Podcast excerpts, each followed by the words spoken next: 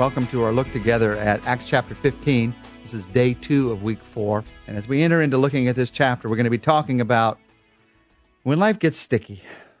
And things may seem to be going along great, and all of a sudden you run into one of those four star sticky situations. Seems like nobody's going to be happy. It can't be solved. Everything's going to blow up in your face. Like a kid who tries to get just a little too big a bubble out of his gum. Everything blows up and life gets really sticky, really messy. In verse 2 of Acts chapter 15, you see the results of one of the greatest evangelistic efforts in Christian history Paul's first missionary journey. You'd expect that the results would be all good, but they're not. As we talked about yesterday, with growth comes problems. So in chapter 15, verses 1 and 2, some men came down from Judea to Antioch and were teaching the brothers, unless you are circumcised, according to the custom taught by Moses, you cannot be saved. This brought Paul and Barnabas into sharp dispute and debate with them. So Paul and Barnabas were appointed, along with some other believers, to go up to Jerusalem to see the apostles and elders about this question. The result of this great missionary journey was great dissension and great debate. Now, what was the issue? The issue was through a group of upset former, probably Pharisees, like Paul was a former Pharisee, a group who had trusted in the law and had given up much of that trust in the law to trust in Christ. The former Pharisee had been taught all of his life to uphold the Jewish faith. That idea had been let go of when he came to Jesus Christ, but sometimes it crept back in. And it crept back in with the idea that somehow, in order for people to be saved by Jesus, they had to first become Jewish. Lloyd Ogilvie says about this passage the Pharisee Christians banded together to make sure that no one slipped by Mount Sinai on the way to Mount Calvary. Mount Sinai, where the law was given, Mount Calvary, where Jesus died for us. That no one slipped by the law on the way to grace. And so, those that believe this saw the, this first missionary journey of Paul and Barnabas not as a cause for rejoicing, but as a cause for alarm. So much so that they went into Antioch and began preaching the message no, all these new Gentile believers, they've got to be circumcised. They have to follow the exact commands that God gave in the Old Testament, beginning with Abraham. They, in one sense, stood with one foot on the dock of the old law in the Old Testament and the other foot on the, on the boat of God's grace. And Paul's revving the engine of God's grace, and they're getting more and more worried. We're going to fall in. We can't make this work. The early church deals with this problem. We talked about that yesterday. You deal with the problem.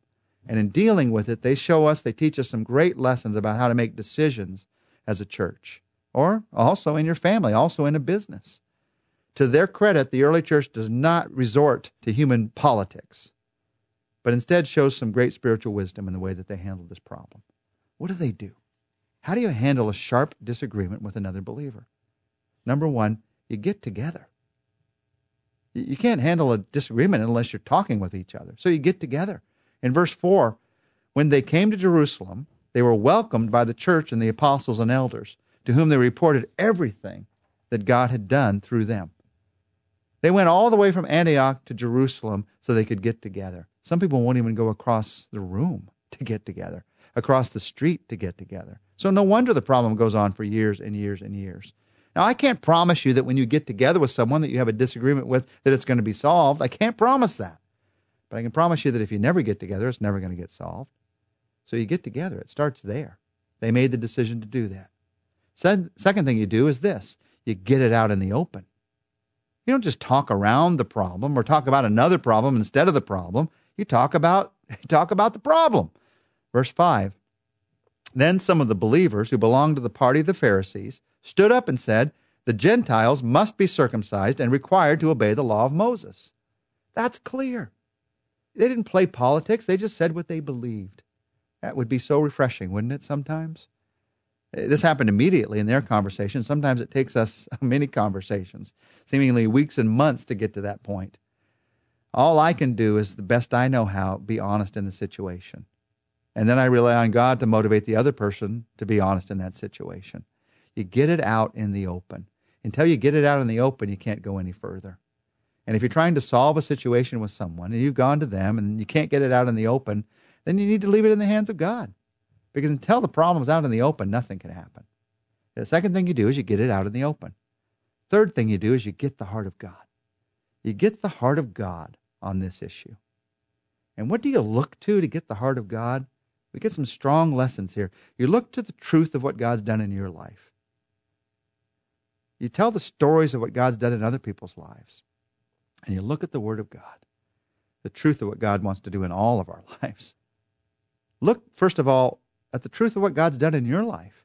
It's hypocritical in a disagreement to talk against what God's doing in your own life just because you want to angle for somebody else to do something or just because you're trying to please another. In honesty, you have to say, This is how God has worked in my life. And that's exactly what Peter does. In verse 6, the apostles and elders met together to consider this question. After much discussion, Peter got up and he addressed them Brothers, you know that some time ago God made a choice among you that the Gentiles might hear from my lips the message of the gospel and believe. God, who knows the heart, showed that he accepted them by giving the Holy Spirit to them, just as he did to us. He made no distinction between us and them, for he purified their hearts by faith. Now, then, why do you try to test God? By putting on their necks, on the necks of the disciples, a yoke that neither we nor our fathers have been able to bear. No, we believe it is through by the grace of our Lord Jesus that we are saved, just as they are. Peter just stands up and he speaks with honesty. He says, God came to me. Remember a few weeks ago we looked at Cornelius and Peter and how God had shown him that the Gentiles were to hear the message of the good news. But Peter is even more honest than that. He says, not only is this true, but it's also true, we've never been able to keep this law. We've never been able to follow the ways of God. We've never been able to entirely, perfectly keep the Old Testament law. It is a yoke on our neck. So why would we ask them to do this when it's the grace of Jesus that saves us? You look at the truth of your experience. That's how you get to the heart of God on the issue. Second thing you do is you look at the stories of what God has done. You tell those stories. In verse 12, the whole assembly became silent as they listened to Barnabas and Paul telling about the miraculous signs and wonders God had done among the Gentiles through them. Sometimes the reason we have a disagreement is because the stories haven't been told. You haven't told what God has done in your life or what you've seen God do in somebody else's life that's causing you to think the way that you do. You think somebody else is going to think that way. You need to tell the story. Tell the story of what happened in your family. Tell the story of what happened on a missionary trip. Tell the story of what happened as you shared the good news with somebody else. You tell the story, and that brings somebody else to the same place as you are. But then you do a third thing to get to the heart of God on the issue, and it's the most important. You look at the Word of God. If God's Word confirms your story and your experience, that strengthens it. If God's Word tells you that your story and your experience is heading you in the wrong direction, then you listen to God's Word first. It has the authority in verses 13 to 16, down to verse 17. When they finished, James spoke up. Now, this isn't the James who was martyred a few chapters ago. This is James, the brother of Jesus. James spoke up. Brothers, listen to me. Simon has described to us how God at first showed his concern by taking from the Gentiles a people for himself. The words of the prophets are in agreement with this, as it is written After this I will return and rebuild David's fallen tent. Its ruins I will rebuild and I will restore it, that the remnant of men may seek the Lord, and all the Gentiles who bear my name, says the Lord, who does these things. Wow. This preaching that James, the brother of Jesus, does turns the entire group to the Word of God. In the end, you have to look back to God's Word and see the confirmation in God's Word for the experience that you're having, for what God is doing in your life. So you look at what God's doing, you enjoy what God's doing, you're excited about what God's doing, then you look at the Word of God. You get the heart of God on the issue.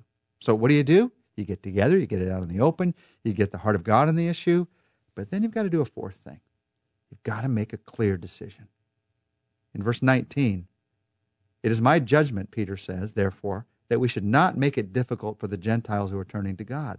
Instead, we should write to them, telling them to abstain from food polluted by idols, from sexual immorality, and from the meat of strangled animals, and from blood. For Moses has been preached in every city from the earliest times, and is read in the synagogue on every Sabbath. Peter says these things that everyone knows, that have to do with morality, that everyone is following. We'll tell them to do that, but we're not going to ask them to keep entire Old Testament law. That is leadership. Peter makes a decision. He doesn't say we're going to go out from here and each go our different ways. He makes a decision. And then he does something else. And this is what you have to do in order for an indecisive moment not to overwhelm the opportunity. They've come together, they've gotten together, they've made a decision, but if no one else knows what's going to happen. So you have to communicate that decision to everyone, which they did. They wrote a letter. And then in verse 22, then the apostles and elders with the whole church decided to choose some of their own men and send them to Antioch with Paul and Barnabas. And they chose Judas, called Barsabbas, and Silas, two men who were leaders among the brothers. With them, they sent the following letter.